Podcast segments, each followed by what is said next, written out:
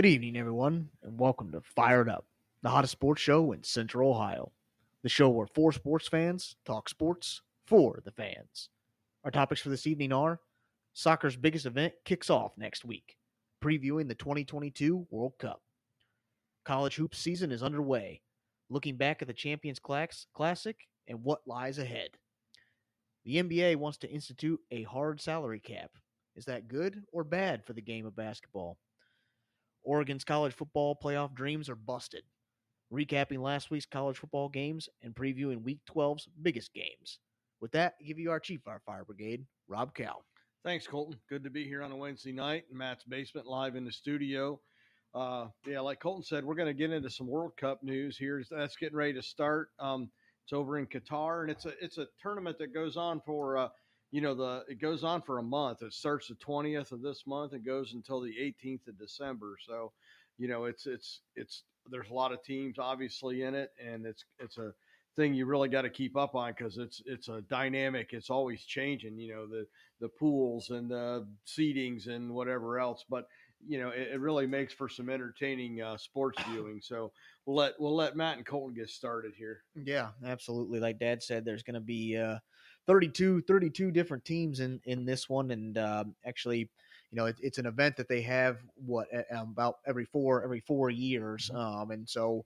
24 of the of the 32 teams that are playing, you know, in this year's World Cup were actually in the World Cup back in 20, 2018. So Mm-hmm. good majority of the teams that, you know, played four years ago are, are back in this one. And um, but yeah, it's gonna be gonna be pretty pretty exciting to to see. Uh, you know, it's it's one of the events, you know, that I tune into for, you know, for from a soccer standpoint. I can't say that I'm a a huge soccer fan or a big soccer fan, but it's always an event that I, you know, like to tune into that I think captures, you know, uh, the sports world, you know, on a global market because obviously it's a global global event. You know, every almost every country or a lot of the, the big countries are represented here. So I think it's yeah, uh, well regarded from a from a global standpoint. You know, people tuning in to to, to watch this. Yeah, and you know this is actually the, the last of this format. It's going from, from 32 teams to 48 teams in 2026. All so right. there be expanded a little bit. Some some other countries are going to get a little shot here. All right. And I also found it interesting that this is the first time that the uh, the World Cup's been held in the winter months. It's usually held in the summer Yep. months, but due to the heat in Qatar, they had they had to postpone it, move it to the winter, so it'd be a little cooler. So Mhm. you, know, you don't Yeah. have any heat stroke or anything Yeah, out and, there. and that comes players. into play with a couple of things I was reading. You know, since it is in November, starting in November. Um, you know, like our season here, the MLS season in the United States has been over for over a month now. So, Mhm. you know, and you don't know if that hurts guys that are playing on the you know different teams, whether you know the rust uh, hurts them or the you know the game conditioning or whatever. I mean, obviously they're still staying in shape, but is it game shape and or does it help on the other side with you know maybe nagging injuries that guys have had? Right. You know, time to get those healed or whatever. So Right. you know, and the European players are they played up until last week. So Right. Right. you know, so it, it, it it'll be interesting with it, like Matt said, with this change in timing for for for this event. yeah, absolutely. Um, you know, and, and just going back, you know, 2018. So the, the team that you know won it back in 2018, that's the the France, you know, from France, the French team uh, won it back in 2018. Obviously, they're back, you know, again, again in this this uh, edition of the World Cup. So we'll see if they can can repeat. You know, obviously going to come into it being one of the the heavy favorites. Yeah, Um, Vegas has them number two right now, plus 600 behind Brazil at Right. plus 400. which uh, you know makes sense. Uh, Brazil, uh, looking at the, the rankings or how they you know rank teams globally, Brazil is the, the number one team in the you know in the rankings or you know globally. Um, however they decide that or you know how how they you know define that. You know Brazil is the number one team Yeah. amongst you know amongst the four to one, countries. four to one Um, is what I. Now I saw Argentina listed as number two favorite, and Mhm. a couple of the um, format or the couple of the you know information sites that I gathered. Okay. Yeah, it's pretty close on what I Yeah. had them at number three at plus 650. Okay. Okay. Yeah, yeah, absolutely. And all of them are going to be competing for, you know, a large, large pot of money. Um, so the prize pool for this year um, is four hundred and forty million dollars, um, which is actually up an additional forty million from twenty eighteen. So it was four hundred million in, in 20, 2018. It's four hundred and forty for for twenty twenty two. So Wow. you know, just kind of running through that real quick. The uh, so the champion, whoever wins, you know, comes out on top. You know, hoists um, the, the trophy takes home 42 42 million dollars you know for winning this thing and obviously that's split amongst you know all the players and Mhm, you know mhm. coaches and you know staff that's involved involved with this thing so you know but still a, a, nice chunk of change you know to, to play in this tournament um and then uh you know second place gets 30 30 million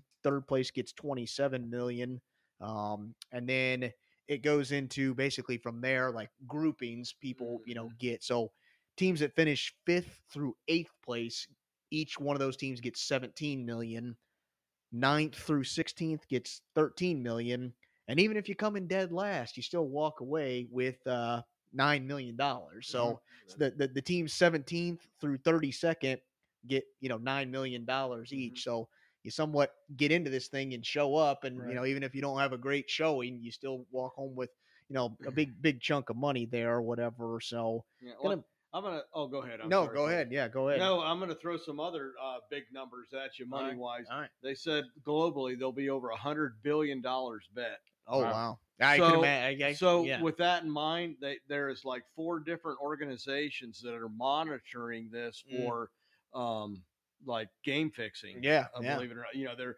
and they watch everything. They watch like red cards and and uh, everything Right. thrown. So you got a company called Sportradar that's watching it, Mhm. Interpol, mm-hmm. um, the International Betting Integrity Association, and the FBI. They're Oh, all wow. keeping an eye on this thing.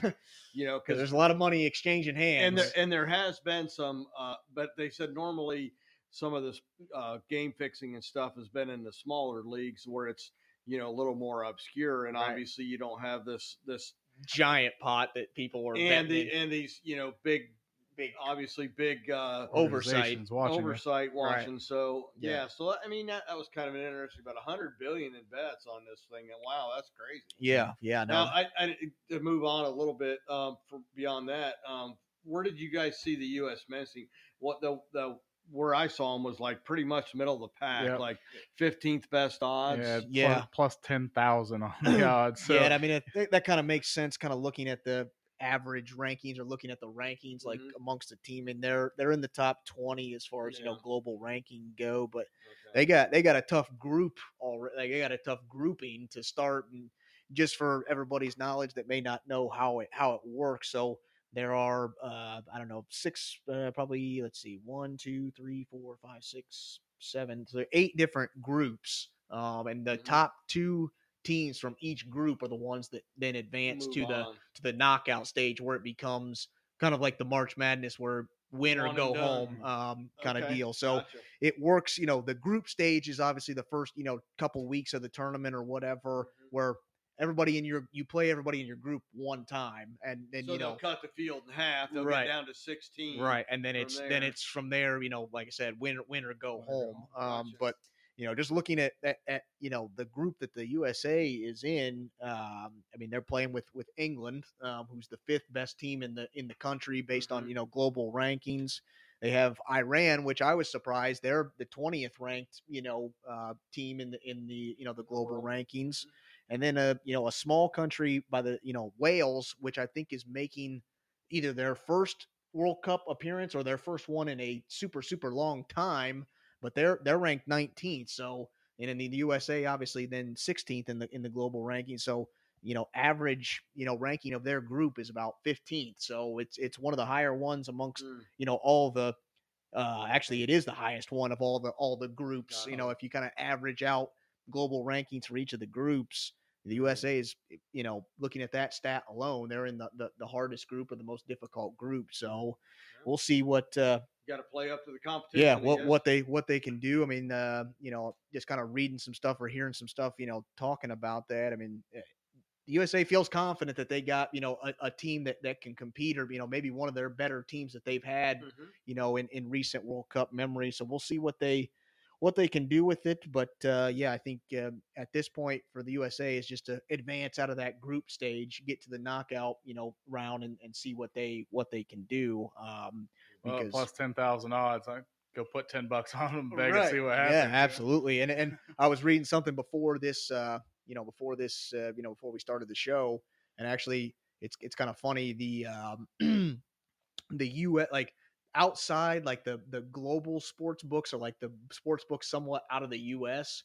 have actually the U.S. at like super higher odds than what the U.S. sports books have them because obviously all the U.S. people are betting on the U.S. because it's just you know a national pride type Mhm. deal, but right. all of the ones you know outside the U.S. they're not you know putting a ton of money on the U.S. because they're somewhat They're looking. being more They're, realistic. they, yeah, they know in reality that yeah, the They're USA is smart money instead yeah. of betting what so that want. that actually you know if you lived in a different country or whatever and and you know had the availability to go to a, go to a sports book i believe the odds for you know the usa are almost like 250 to 1 or like it's even it's even higher than than the 100 to 1 um and so you really could throw down you know some chump change and if it you know pays out you could be looking at you know a pretty big payout but uh yeah it was kind of an interesting thing i saw you know That's right cool, before right before the show so yeah us betters are obviously throwing their money at, at the U.S. because you know even at 101 odds, it's Yeah, still pretty good. right. Um, but because of that, that's driving the odds, you know, better because everybody's putting their money down on the USA or whatever. But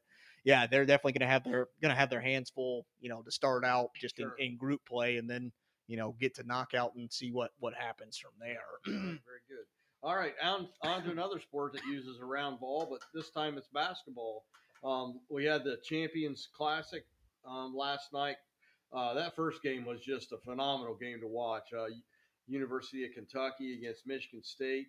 You know, uh, we were talking about before the- show. Michigan State came into the season, you know, with a with not ranked at all, um, and they've really played very well. They they just let Gonzaga escape the other night um, with a one point lead, I think, and, and Michigan State actually had an opportunity to win that game. They got a last a last shot at it, but couldn't get it to fall. But uh, actually knocked off Kentucky last night in uh, In- double overtime, seventy seven to eighty six. And I watched the game. I stayed up and watched the, both the overtimes, mm-hmm. and that was probably the one one of the early, especially for it being early season, one of the most entertaining games of basketball I've seen in a long time. You know, and what what a game for Malik Hall that game. He was really the difference maker. He had 20 points, and he's actually the guy who forced both overtimes. He had mm. a dunk to end yeah.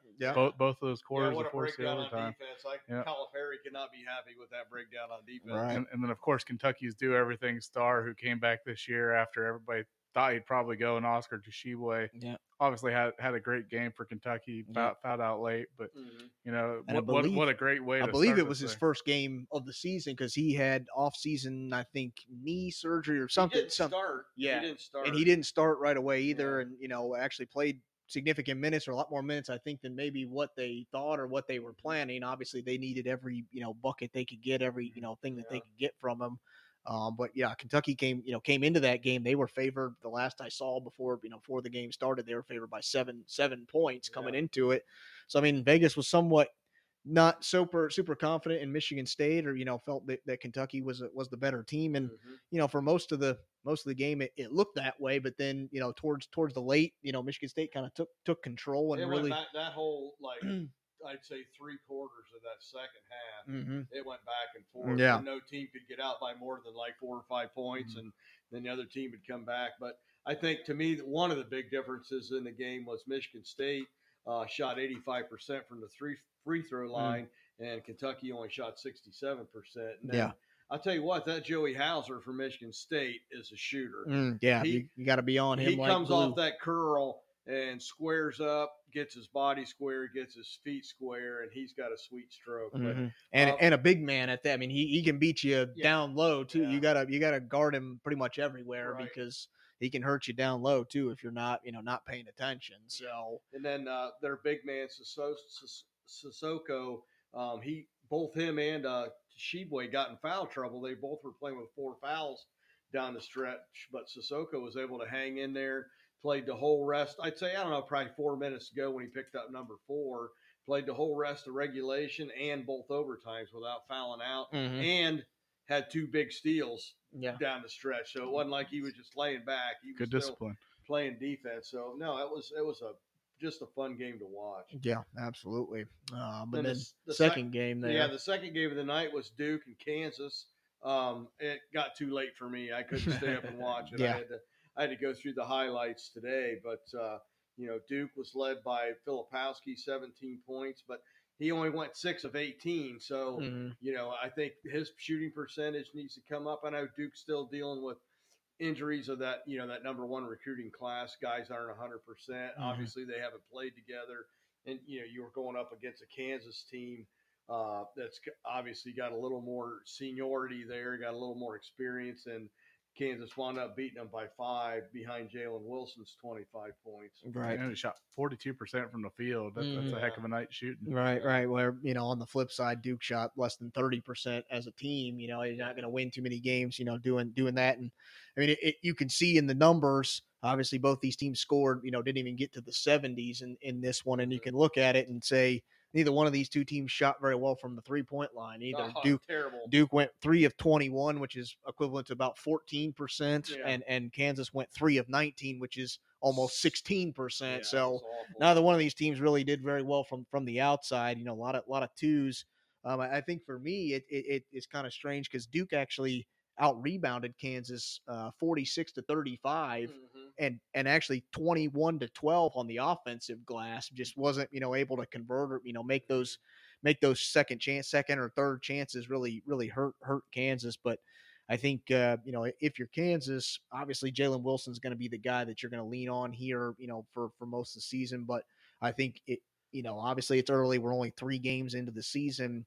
I think if you're Kansas going forward you got to find somebody else or you know one or two other guys that are going to kind of complement Jalen Wilson because I mean the guy scored 25 points, but he also shot the ball 26 times. I mean I don't know how sustainable or you know how how well you can lean on one guy for for that long. You're going to have to find somebody that can kind of you know run with him there and, and and complement him to you know have kind of a dynamic offense that doesn't run just through you know one one particular guy. Um, so we'll see. You know, obviously very very very early in the in the season, but I- uh, another point I thought that really hurt Duke, and and again, I think this goes back to uh, being a young team, um, having some injuries, not getting to play in practice.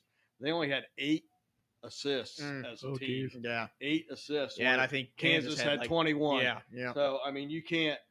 You got to distribute the ball, but you got to get guys uh, taking better shots off Mhm. the pass. You know, getting some help from their teammates, teammates setting them up for some better Mm, looks. right. Yeah. And I I think, you know, if, if you're Duke, I mean, some things to, to work on or some things to, you know, moving forward, you got to, uh, you know, you got to look at their, their defense has been, you know, lights out. I mean, they, they've, you know, given up very, very minimal points, you know, through the first three, three games. For me, it's something that we haven't really talked about, you know, over the past several years, and that's the offensive side of the ball. I mean, it seems like with all these top recruits that they've had, these top recruiting classes that they've had the last couple of years, offense has never really been the problem or been been a question. Um, they've always and for me this year it's it's who's going to be that guy that they can count on to get you know a clutch bucket or go to in the in the clutch time. And obviously, like I said, we're only three games in. It, it's you got a lot of learning to do or you know whatever, but that that to me is something that yeah it's different than than maybe years past. We're trying to figure out what what can Duke do on the offensive side of the ball. You know where sometimes it's been questionable what their what their defense is able to do or can they hold teams down you know enough to to get some W's. So obviously um you know coach Scheyer there you know strange for me to say that but yeah coach I, that still sounds funny. Coach Coach K, you know, obviously no no longer on the sideline for the for the first time in 43 years. You know, not on that on that Duke's Duke sideline. You know, coaching coaching the Blue Devils. Um, but you know, I think good things. You know, for from the first three games, you know, Scheyer is uh, you know got them locked in. You know, at least on the defensive side. Just has to figure out, you know, offensively how they're gonna, you know, get get buckets or you know score score enough points to, to beat some teams. Um, but uh, yeah, I just kind of wanted to do kind of a, a round table where can I talk a little bit. You know, it's it's going to be probably a little bit before we talk about college basketball again. So I just uh, you know had had some you know kind of some major storylines to to look at some you know teams that are the favorites to kind of win you know possibly win the national championship. You know, few players maybe to watch or whatnot. So um, you know some major storylines, and I just hinted at one is you know uh, you know Coach K obviously no longer on that Duke si- sideline. Uh, like I said, first time in, in 40, 43 years, he's you know not not there, you know, on that on that sideline for the Blue Devils. But uh, another, you know, another major storyline that I, you know, just found out, or you know, we Dad and I found out about as we were watching the the Gonzaga Michigan State game, is that they've uh, now added technical fouls for flopping in in college basketball this year. Yeah. So. I looked into that a little bit more to Mhm. kind of dive into what what all that entails or how that works exactly. So players, you know, referees who deem that a player has indeed flopped, uh, they get assessed a Class B technical foul. Um, so if a player gets called for a flop, um, the opposing team gets to shoot one free throw, but they don't get possession of the ball. So it's not like automatic possession, you know, how a normal technical works, um, where they get, you know, a free throw and they get the ball. Um, it, it, it's not how it, how it works. And at the same time, these class B technical fouls, they don't count as personal fouls either. So you can't, you can't foul out by flopping. Now I wasn't able to find like gonna say, can you tech out with two? yeah. I, I I wasn't able to find that. I would assume probably not, since Right. they they classify it as a class B, or you know they're putting a different. Which is that new too? I didn't even know there was two different didn't- classes. I, I guess I guess so. Uh, yeah, I, I had probably have to do a little bit more research on that, but uh, yeah, I, I I would assume that because they're Yeah, I didn't realize they instituted that rule change. So yeah. we were watching the other night. um, which I think you know, obviously the NBA has somewhat you know done that you know for a couple of years now, Mhm. where they've you know tried to get rid of the get rid of the flopping in the NBA. So I think it was probably only a matter of time before you know the college ranks got to it, and you know this was the year that they decided you know they're gonna gonna institute it, and uh, yeah, it'll be interesting to see you know if that decides a game or you know if that really you know crunch time you know how does that how does that work and um I, I think it's made a difference in the NBA game. You don't Mhm. see guys, you know, I'm not sure, like you said, a few, at least the two or three years it's been, or a few years it's been in uh, um, the NBA, and you don't see guys, you know, doing the over the top flopping like you used to. So mhm. it, it's made a difference. So I like I like this new rule. So we'll just see how it plays out. Yeah, Right. it's one of those things though. It's, it's the, the officials are really going to have to be consistent with this. They will, Yeah. though, and you because know. it is a judgment call. I think it's know. it's almost in in my mind it's going to be somewhat like I don't know almost like targeting or it's going to be Yeah, like rough pass, in the interference, passer, pass yeah. interferences in like college basketball. It's going to be very yeah. very difficult because obviously it's still got a human element to it. So there's always going to be some Mhm. error, you know, in there, or, you know, uh, uh, just kind of some controversy, if you will. So Yeah, I Yeah. think uh, like in the in the college game in basketball, college basketball, there's a lot less gray area. Mm-hmm. You know, a foul's a foul. You know, the only thing you have is a different. You know, trying to decide between a charge and a, you know, and a blocking foul. That's Right. maybe the only other time that you know, kind of like a personal. Right, and I didn't see anything in this rule where it like obviously I don't think like the teams can like challenge it or like go like I, I and I don't even know that like it can be even reviewed or like they can go to the monitor to say like Hmm. because I think at the same time like even if you go to the monitor how do you really It's still going to be a gonna- judgment call. yeah, I think I, so I, I don't I didn't see anything about that either so I think at this point yeah whatever it's called that's That's what it is kind of deal so or whatever. uh, but yeah, so those you know just It'll couple couple It'll major storylines or some differences you know in the in the college ranks that Mm-hmm. you know people you know may or may not be aware of. But uh, you know, looking at kind of the favorites to win the national championship, it, it's kind of a you know obviously we're very early into the season, but you know there's there's some teams that you thought you know brought back a lot of stars, so they would be you know kind of clear cut favorites, but looking at it, at least you know, looking at the uh, you know board, sports betting website that I was looking at, there are four teams that are all tied to have the best odds to win the uh, Mhm. win the national championship, and oddly enough, it's the four you know highest ranked you know currently in the AP poll, and that's North Carolina, Gonzaga, Houston, and Kentucky. You know, one through four, um, and all nine to nine to one odds to win the uh, you know to win the national championship, and Mhm. then Yeah, after that, Kentucky's not number four after last right, night. right. so Obviously, those will those will you know change, and it'll you know Yeah, constantly yeah. change or whatever up until you know we get to April or whatever. But uh, yeah, just you know, kind of an odd thing, you know, that I, you see usually maybe one or two teams that kind of set themselves apart. But yeah, there's four different teams Yeah, they. as much as I hate to say it, North Carolina, you know, they brought back a lot of talent Yeah, from yeah. that team from last year. So Absolutely. to me, without doing a bunch of research, just from a, a fan standpoint, they got to be one of my favorites going in. Right. Yeah, they, they got you know talent on talent, you know, from an experience. standpoint. experience, yeah. Yeah, and, and obviously went to the national championship last year. You know, Right. didn't didn't win it, but already have that experience, and a lot of those guys already played in that, and and you know whatnot. So we'll see. You'll you know we'll see what Not happens. only that, that, but they're you know using that for motivation. Oh too, yeah, I'm sure. absolutely. Um, but yeah, so it's going to be you know an exciting you know exciting year, but uh, So, we'll uh, you know keep tuning in, and yeah, like I said, it'll be be a little bit before we maybe turn tune back into college basketball, maybe when you know conference seasons kind of starts around and college football starting to kind of wind down. We'll, we'll start to get into the more of the college ranks, college basketball ranks, if you will. So uh, you know, just wanted to kind of give you a kickoff or a tip off here and preview of, of you know what's to come and um, you know stick with us and we'll we'll we'll keep getting that college basketball action. It's my So favorite time of year. yeah, All right. Um, on to the NBA. Uh, more basketball news, and but not really about the games. You know, they're the consideration is to institute a hard salary cap. Um, you know, if it's not going to be a hard salary cap, to me, you really have no cap at all. Right. right. You know, a soft cap. Uh, what that way I read it is it reduces your availability to sign free agencies. Is how a soft free agents in the in the market um, is how a soft cap works, and I think it depends on how much you go over.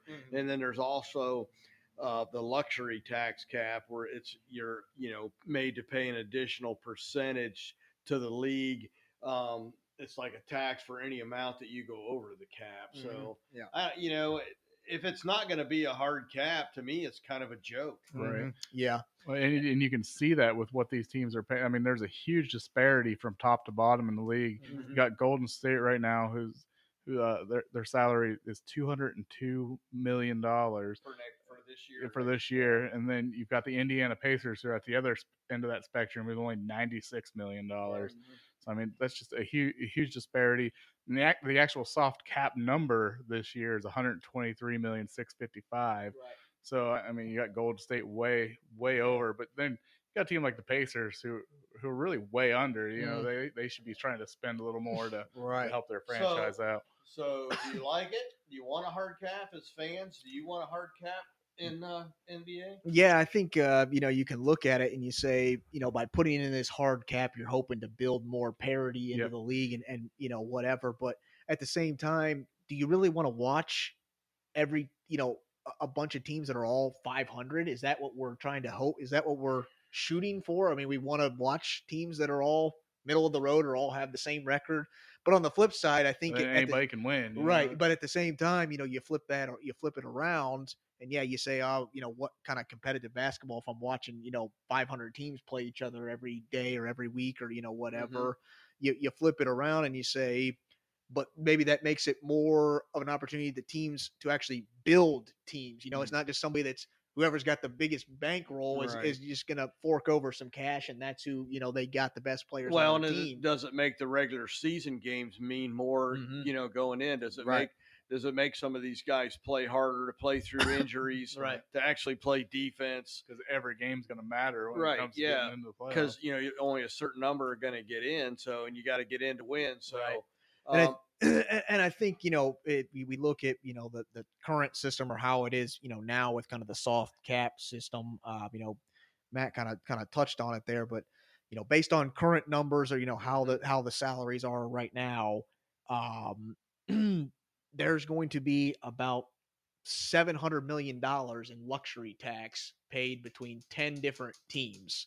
So what you know how that works or how you know that that all plays out is that pool of that money goes into a pool mhm. and at the end of the end of the year half of that money then is distributed to the rest of the league or the rest of the teams that don't that didn't go over you know over the the soft cap you know uh, amount so way you too know so- confusing. Well, it's like so it's you're like being rewarded for, Right. for not putting a competitive it's, team on the right. it's like the IRS tax code. It's Yeah. way too confusing. yeah so it, it- but you look at it and it's very top heavy because Mhm. 62% of that almost 700 million Mm. is being paid by three teams in Right, the league. The. Warriors, the Clippers, and the Nets all Right. are paying, you know, almost 62% of that 700 million. Jeez, so, Christmas. you know, But- the rest of the seven teams that are, you know, violating, not really violating, but that are going over the kind of the, the soft cap they're amount. only making up the other. Yeah, they're making up, you know, pretty, pretty small amounts. Well, I, I suppose if you're the Warriors, you say it's totally worth it. You're winning championships. If Yeah. you're the Nets or Clippers, you're wondering what the heck am I doing? what are you doing? Well, Yeah. look at the Lakers. I mean, they're at the high end of the salary, you know, what they're paying their guys, and it's been a dumpster fire in the last two years. absolutely. So, and so I don't think you know I, I don't necessarily think that it means the more money you spend, the, the better off your team is always Mhm. going to be. I mean, that in, in theory, that's what you would think, or you know, all right, I'm I'm dishing out these big but contracts. I would say more times than not. it, it doesn't. I mean, you You've got could- an easier chance to miss though. You, you Right. can miss on a guy and just say, "Well, I'm going to go buy you know, and somebody Colton, else." you're then. talking. We're talking about the high end of the scale. I went the other direction. Mm-hmm. So in 2022, like Matt said, the cap's 123 million. There's only going to be five teams that are actually below the cap. yeah. So is it even? Yeah, and that eh, the Pacers are one. Obviously, the Spurs, Uh-huh. Charlotte, Orlando, and Memphis. Right. So, you know, is it is it really even a thing? Right, it- yeah, To me, if it's not a hard cap, it it means nothing. Right. hmm Yeah. I think it, it, it, you know, if you institute this hard cap, at least from what I was reading or, you know, trying to kind of understand, um, you know, is it really kind of hurts the guys that aren't making like the max deals, if you will, um, when it comes to free agency. So, you know, I, I looked at some numbers. So actually, 86% of the players in the league make less than, will make less than 20 million, you know, per year. So that's, you know, other 14%, those are your, you know, your superstars or Right. your, your guys that are somewhat of the franchise players on their, on their team. So, you know, a majority, even more than a majority of, of the players are making, you know, anywhere between the league minimum to, you know, somewhat the league maximum, if you will. Um, and I think it really limits them when it comes to free agency because the way I understand it with the current system is that with kind of this soft cap, anybody that's not really going for a max contract or a super max contract, Mhm. they can get paid basically whatever, whenever. It, it's really however the market decides. If there's a team that's willing to pay you whatever, there's not really any guidelines when it comes to you know how much you can make Mhm. if you're a player that's not really you know making the the max or the Mhm. super max you know type deal. So I think with a hard cap that that may somewhat limit you because of course with the hard cap it's going to be the all-star players obviously are going to be you know the highest bankroll and then Mhm. it's everybody else just kind of whatever's left over this is what you're going to get type thing so i think it it limits the players that that aren't your all-stars or your your your, your top level Mhm. guys if you will so You know, well, that what what will that do? You know, if Mm-hmm. a guy thinks he should be making more, will he leave and go play in the European League instead Right, of playing yeah. in the NBA? So will you dilute the talent and all? I don't really see that happening, but Mm-hmm. to, I, I'm going to say it right now. I want this. okay I Yeah. want I want a hard cap. all right Um, Yeah, I I think agree. I think it's going to make coaches coach. all right It's going to make your G- GMs, you know, recruiting talent rather than just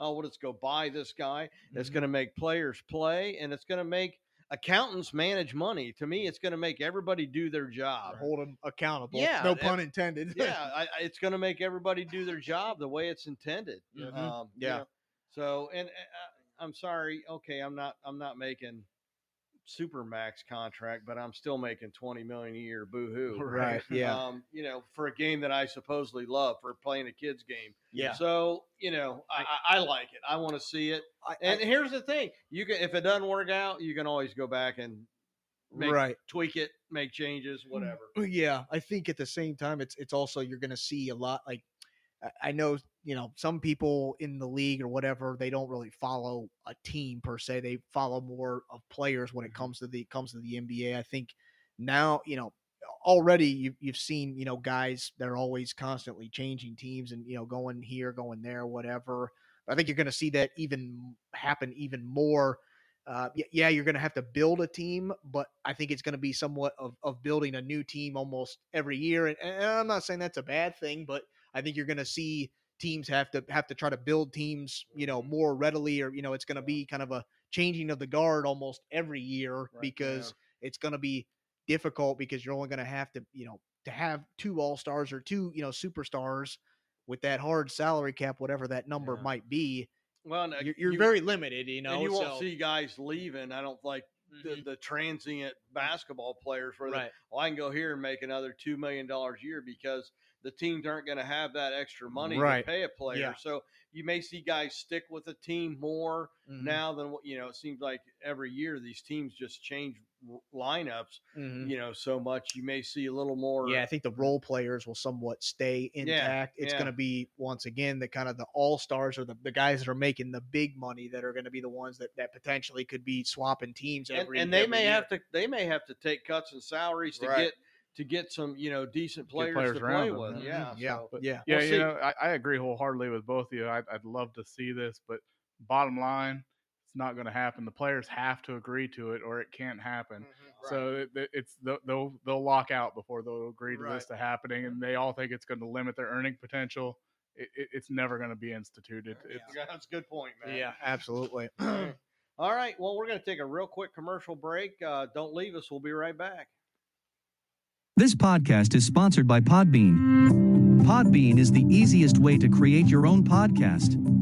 We use Podbean to host Fired Up. Download the free Podbean podcast app to start, record, and publish your very own podcast in minutes. Podbean provides everything you need to run your podcast, and you can record and publish episodes directly from the app on your phone. Download the free Podbean app today. That's P O D B E A N. Head on over to Podbean at www.podbean.com and use the code podcast21 for your first 30 days of podcast hosting for free. Check it out. All right, we're back. Thanks for sticking around.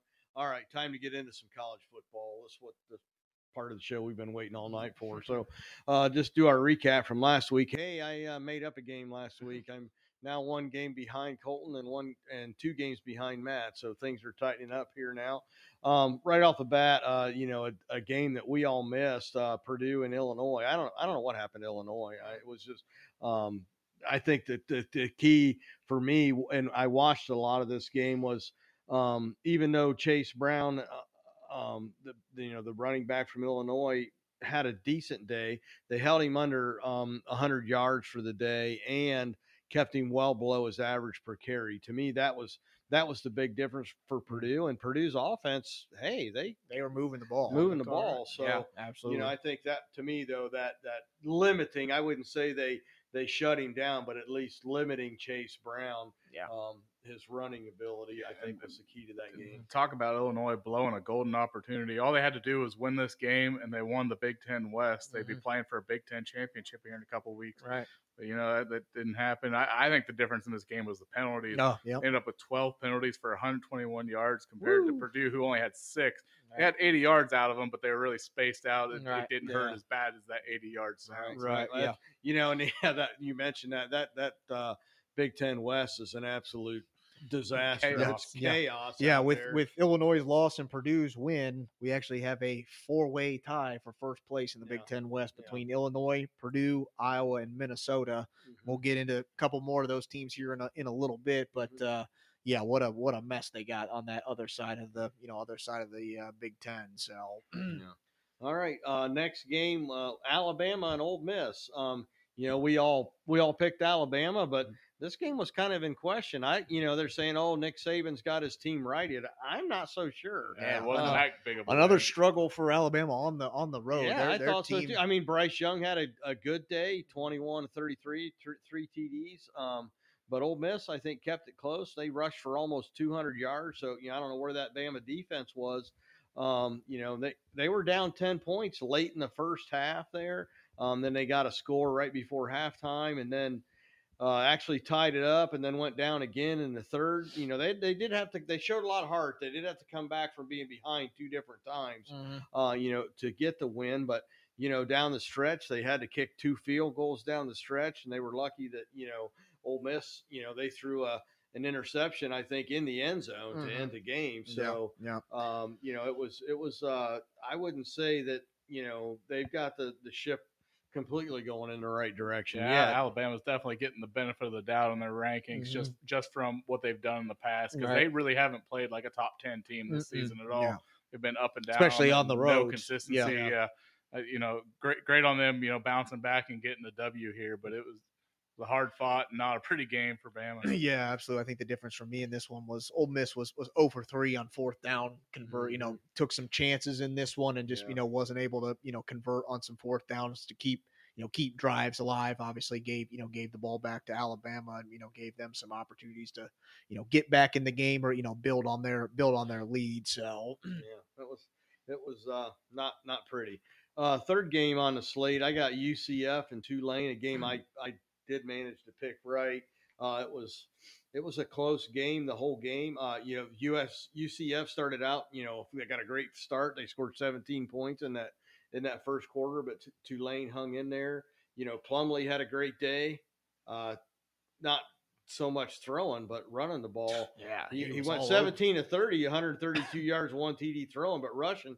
The dude went for 176 yards, almost 10 yards a carry. Mhm. Um, you know, and Tulane had two turnovers. Um, another thing I thought was there was only one punt in this whole game. Tulane punted the ball one time. Yeah. UCF never punted. Yeah, Uh, yeah. but it was it was uh, it was a tight game, and I was worried I was going to take a loss. Yeah, I, th- I think UCF's defense kind of pr- proves the difference maker here. They forced two, two turnovers, had a couple sacks on the day. Mhm. You know, a good game by UCF, who I also picked. Yeah, absolutely. I, I, I- you know, coming into this one, I thought Tulane had the had the better of the two defenses. Obviously, you know, especially in the Not- running not running, you know, running game. Uh, you know, Tulane was only giving up about 120 yards. You know, rushing. they gave up 336 total rushing yards, so almost you know three times what they you know usually did. But uh, yeah, I think the turnovers. You know, they had some some penalties for.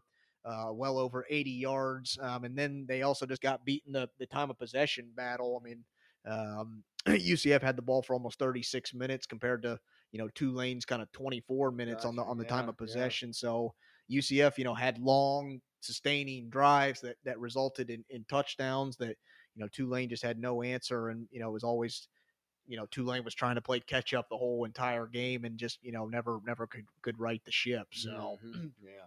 So uh, yeah, that was that was that game, and then uh, another game that only had one punt, uh, Washington versus Oregon. Um, I, I think we all missed this one. Am I correct? yep, Yeah. Uh, Washington wound up with a three point win. Um, no defense in this game.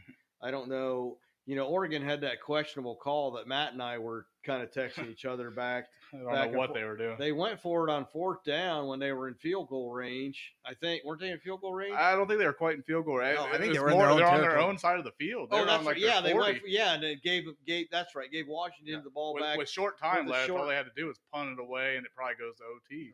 Right. Right. Yeah. So I, I was a little confused on that, but there really hasn't been that much talk about it. I thought there would be, you know, more people questioning that call. Um, you know, all the armchair quarterbacks, you know, come Monday morning. Right. But uh, you know, Oregon it doesn't get any easier for them this week. They host Utah, which a game we'll talk about here after a bit. Um, last game uh, that we got on the slate, and this was the exact opposite of the it last two. We just seven punts each. Mm. 14 punts in this game. yeah, This was a stinker to watch to me. I was like nodding off, trying Snooze to, fest. Yeah. trying to stay. Uh, and I think the difference being TCU um, held Texas to only 28 yards total rushing. Right. Um, three three points if you don't count their you know defensive because I mean their Yeah. defense scored a touchdown, so Texas Yeah. only put up three points with Yeah. their offense. So right. Only had 199 total yards of Yeah. offense. And the, the big one to me, they went one of 13 converting third downs. Mhm, yeah, Um, you, you're not going to win games like that. And- Um, and that's you know, crazy coming into this game. Everybody was talking about Texas running back Bijan Robinson. They, Right. saying he was going to be the difference maker. He had nothing 29 yards on 12 carries. Yeah. yeah, And he was really shown up by TCU's running back, Con- Kendre Miller, yeah. at 21 carries, 138 Yeah. yards, and, Right. and a touchdown. You know, and Yeah. to me, I you know, watched Colton and I were kind of watching it together when it first started, and um, Duggan, the quarterback from uh, uh, TCU, he looked just uncomfortable Mhm. all day. He was Yeah, I think know- yeah, I think that's hats off to the to the Texas defense. I think if you came into this game and you told me, you know, TCU's only going to score 17 points and they're going to win the game, yeah, you, would say, yeah, there's no way. You know, you, you like you like Texas's chances if they limited TCU's offense to only 17 points, and the defense did everything that they, you know, could that they do. could do. I mean, they had five sacks, 14 tackles for loss. I mean, what and, and scored a touchdown. I mean, they they scored points. yeah. What else? We scored more than the offense did. Right, and, and so I think yeah, the Texas defense has to be pointing to the you know the other side of the ball and saying, man, if you could have just done out a little bit, you know, you know, but I think you also have to give your hats off then to the TCU Their deep. I mean, yeah. they probably had their best effort of the year. I mean, Mhm. they came in being somewhat middle of the road, you know, doing enough to get by or whatever, but this was by far probably their best performance with a, you know a Texas team that that's capable of putting up you know putting up some and I, I did get this one right. I but I didn't. That's not the the way I Right. expected this to go. I Mhm. expected it to be a shootout Right. and TCU to come Well, out. On I, I was also shocked. You know, Texas has a, a solid backup quarterback. He, he played some games for him when Ewers was out injured. Yeah. I, I'm kind of surprised they didn't make the switch when as stagnant as that offense was. Right. well, first with half. this win, uh, you know, TCU has guaranteed him a spot in the Big 12 title game. So uh, Texas, I think there's a way they can. They need help, but they Yeah. can still. Sneak No. their way in. I don't think so. I thought they were. I think they had to win this Right, one. They ha- stay. if they if they won this one and one out, Right, they okay, would have been I in. got you. Right. That's, yeah, it must have been what I was listening to. Yeah. All right, very good. All right, now on to this week. Um, we're going to start. I think we'll go. Let's go in the Big Ten, but not the game that I'm interested in. Let's go with that Iowa Minnesota game. Mm-hmm. Um, you know, Iowa comes in at six and four overall, four and three in the in the West in the conference. Minnesota comes in seven three, also four and three in the West. They're uh, Minnesota's favored by three points. Um, who you guys like in this one?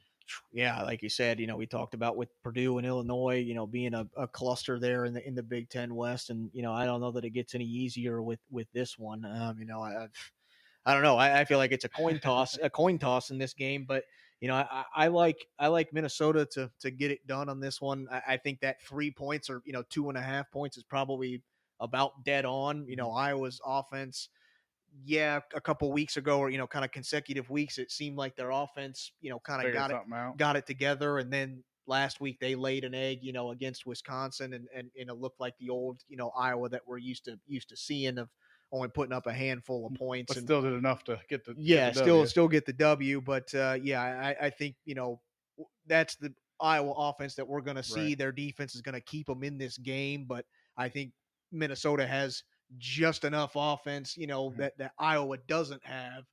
To, to get over the hump and win this game, but I think Right. that three points is probably dead on. But I like Minnesota to to win this one and keep their chances alive of you know winning that Big Ten West. Yeah, looking at the stats on this one, it actually surprised me a little bit. Minnesota's scoring 31 points a game, which we all know that they're, they're good on the offense side. Iowa's only scoring 18 points. Mm-hmm. But what the real surprise to me was both of these teams are only giving up 13 points a game. So Yeah. Minnesota's defense is playing every bit as good as Iowa's. Yeah. I, th- I think that extra offense Minnesota has is going to be enough to propel them to victory here. All right, so you guys got Minnesota. Yep. Yeah, I think I got to agree with you. I, I like Minnesota in this as well, but Yeah. But I think the key for me is going to be who wins that battle. Is it Iowa's rush defense that's only giving up 87 yards a game, Mhm. or Minnesota's rush offense that's gaining 221 Mm. yards a game? Right. And I like I like the you know the the veteran leadership of that running back Ibrahim. Uh, you know, for Minnesota, 5.3 yards a carry. I'm going I'm going with the Gophers. Yeah, absolutely. And that one, that the magic number for that that rushing is 170 170 yards. So if Iowa can limit, you know, Minnesota to less than 170 rushing yards, Minnesota this year is one in three when they rush for less than 170. When they go more than 170, they're six and zero. So that's the that's the magic number. Can they hold them, you know, under under 170 rushing yards? That's a lot of yards. That's still I- still a I lot of can see yards. Yeah, yeah. Um, so I think you know Iowa. You know, obviously we know what we're getting with Iowa's defense. We'll see what Minnesota's defense can. do. Yeah, I, I, I think you're right. Uh, two quarterbacks that really aren't lighting the world on fire. I expected more out of Petras this season Mhm. um, than what he's doing, um, but really, you know, only 251 yards of offense and 18 points a game, and Yeah. you know he's only had five TD throws and Mhm. five picks. So And I, I- the winner of this will be in the driver's seat in that Big Ten West. yeah, yeah. All right. Uh, next game, I got Boise State going up against uh, Wyoming. Um, both teams seven and three, um, but Boise State six and zero in the conference. Wyoming's five and one. Um, here's the thing: uh, Boise State's played no games against a ranked opponent, none None. so far this year. Wyoming's only played one. It, it played BYU. Um, at that point, was ranked 19th, They- and they both were beat by BYU. Mm. Um, Wyoming's D. Uh, the the difference, I guess, I don't know. Uh, Wyoming's D's giving up 100 more yards a game. I guess to me is where I gotta I gotta pick the difference here. So so I'm going with the Broncos to buck the Cowboys. I'm going with Boise State. Yeah. it's- Looking at the stats, Boise State's better in every statistical category. I'm going Boise State. Yeah, and you know Boise State comes into this one. They're favored by two touchdowns. You know, like Dad said, they're they're one and two in their side of you know the Mountain West Conference. Um, so obviously, whoever wins this game is you know in the driver's seat or you know in in into you know play in that Mountain West you know conference championship game. I think the difference for me, like like Dad said, nailed you know nailed it there. The- Boise State's defense is only giving up about 17 points a game. Um, you know, Wyoming's you know on the other hand, they're they're giving up a lot more points, giving up you know 365 yards of offense. I, I just think that uh, yeah, Boise State more balanced team on both sides of the ball. I, I like the Broncos to get it done. I'll All say right. I'm, I'm glad we're not in Western Michigan right now. If this game's on uh, ESPN for anybody, it's uh, Blizzard bl- blizzard snow down there. Yeah. Uh, let's see. I got uh, USC at number seven going up against uh, number 16 ranked UCLA team. Um, nine and one versus eight and two. Uh, two good teams, but I think for different reasons. I think Caleb Williams has been the story for USC. You know, he's having a great year 31 TDs against only two picks.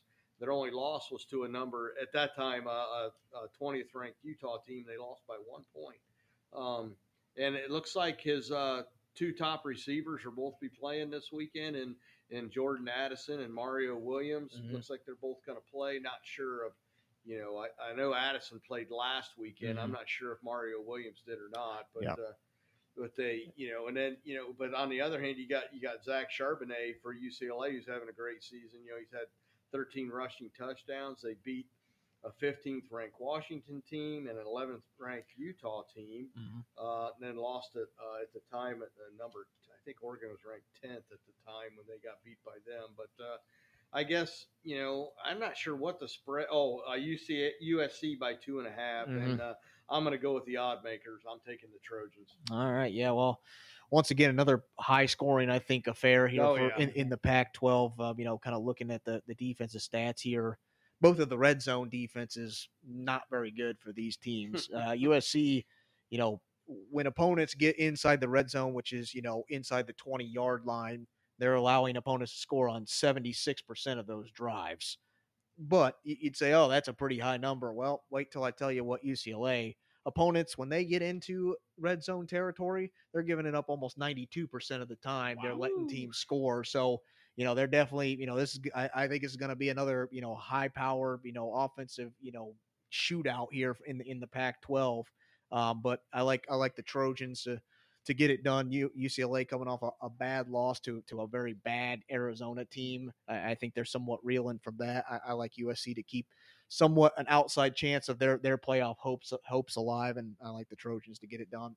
Well, I guess I got a little wiggle room here, so you know I'm going to go a little different. I, I'm going to UCLA. These two teams are, they're, on paper, they're statistically very close. They uh, you know, there's not much that separates the two. So I'm kind of going by the eye test and who they've both played. UCLA was able to beat Utah in the game they played them 42 to 32. While USC lost that close competitive contest Mhm. by by a score of 42-43. I think UCLA's got just enough to get it done here. I think uh, home field Mhm. Yeah, is, is going to be enough to, to help propel them to mark, yeah. victory. Right, right. Yeah, I don't know. We'll, we'll see how that goes. Um, last one, or not the last one, but the next one, I got number ten Utah coming in at eight and two, going against an Oregon team that's also eight and two. Oregon's favored by three points. Uh, you know this team. This I don't even. You know, you look at the stats and what these teams are doing. I don't know. This is a toss up to me. I almost just flipped a coin, but um, I think Utah's defense is slightly better.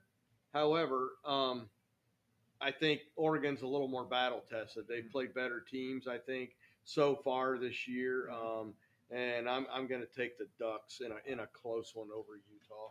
Yeah, I got to got to agree, and I think it's truly the home field advantage for me in, in, in this one. Um, you know, if you look at the quarterback play, you know Cameron Rising there for Utah, he has not played very well on the on the road so far. I mean, he's he's putting up you know good stats, you know overall, but on the road, he only has three total touchdowns and and three ints, and Mm. on the season he only has four total uh, interceptions, and and so three of the four have come on the road. So just seems what you know seems to you know when he's playing away from home you know so, somewhat struggles there on the on the road You look on the flip side, you got Bo Nix. When he's at home, he's gone for 16 total touchdowns and no interceptions. So the guy is lights out when they when they play at home. Obviously, you know Oregon's got got this game at home as well. You know, I think they've got a little bit of a bad taste in their mouth from that from that game last week. You know, kind of you know kicking themselves that they weren't able to come out on top. Um, I, I think Oregon gets it gets it done here in another close close game. Yep, for a lot of the same reasons you guys both said. I think Oregon's offense is slightly better. I, I think home field and that slight better offense is going to be enough to get it done. Three point spread's probably dead, Dead on on, in this yep. one. I think so too. All right, last game, another coming back home here, back to the Big Ten. You got Illinois going into Michigan, going into the Big House. Uh, you know, Illinois was it, we said was had been in the driver's seat in that in that West there, and you know blew that this last weekend. So how how much are they? Is that going to affect them coming in? Is that motivation, or is that you know their season's ruined? So you know they're coming into a a Michigan team that's ranked number three, 10 and 0, and is favored by 18 points, which I was a little surprised at that spread. I, Mhm. I think that's way too much. Um, you got two of the best running backs, you know, statistically coming in, and, and uh, Corum and and um, Chase Chase, Brown. Chase Brown. We already talked about him. Their QBs have similar stats. Their defense similar numbers. The big difference I see to me, and why I'm going to give, you know, Michigan the, the the edge here is that Michigan scoring 41 points a game against Illinois only scoring 21 points a game. So they're not only they putting up you know big yards, they're they're they're scoring off of it as well. So Yeah. I like Michigan. I think that 18 point spread's too big though. Yeah, well, I think uh, you know I gotta gotta agree. I think Michigan and I think people at home, you know, if you were looking at this game maybe you know three weeks ago or whatever, you were circling this one on the calendar. This was you know potential trap game for for Michigan. You know, obviously the week before, you know, they play play Ohio State. Um, but you know, last two weeks Illinois has has laid some real bad, you know, some some eggs here, you know, against Michigan State and then you know Purdue last week. Uh, but I think the difference for me in that Purdue game, Chase Brown did go down with an injury. It's still up in the air whether or not he's going to be playing or you know. I, I think even not even hundred percent. I think it's really going to affect you know that Illinois. They they run their offense you know a lot Through Chase. you know through him. They don't have a lot of you know other playmakers outside of him.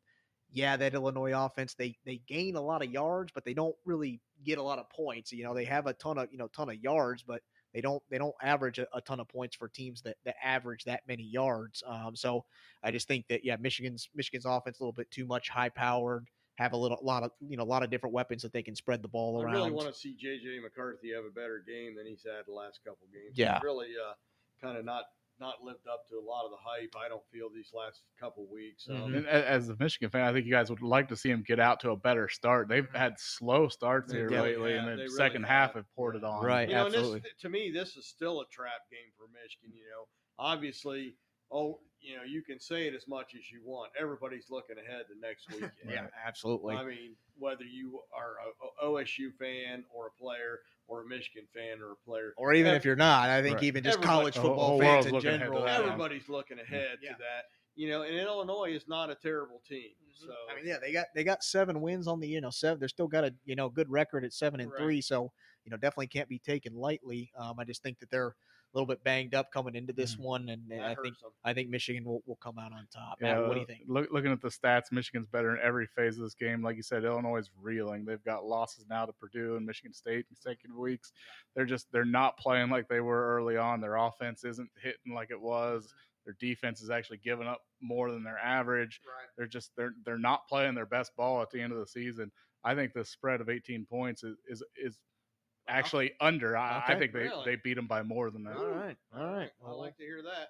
All right. Well, that's our show for tonight. Um, we're gonna we're gonna get out of here. We'll be back at you next week. I'm thinking Wednesday again next week, but Mm-hmm. uh, we'll see how everybody's schedule goes, and we'll let Colton do the honors of signing us out. Yeah. So thanks for listening to Fired Up with your hosts Colton Cal. Chief Rob Cow. Matt Cordis. We uh, hope you enjoyed our episode this week, and you know if you want to hear uh, other topics for future episodes, or you know you just got a burning sports question you want to hear us talk about, you know on the show, feel free to reach out to us on our different social medias. We have uh, an Instagram at uh, Fired Up underscore podcast, or you can find us over on Facebook if you search for Fired Up, comma Sports Podcast. And as always, you can head over to our website as well at uh, www.firedup1.podbean.com where you can find a little bit of you know uh, information about the show and you know all of our past episodes and even this this episode as well. But uh, you know you can also find our our uh, you know our show on pretty much any podcast podcast platform you can think of. So we're on Apple, Google, Spotify, Pandora. So pretty much any anywhere where you can listen to podcasts, you can find our show. So appreciate y'all listening, and as always, stay, fired up.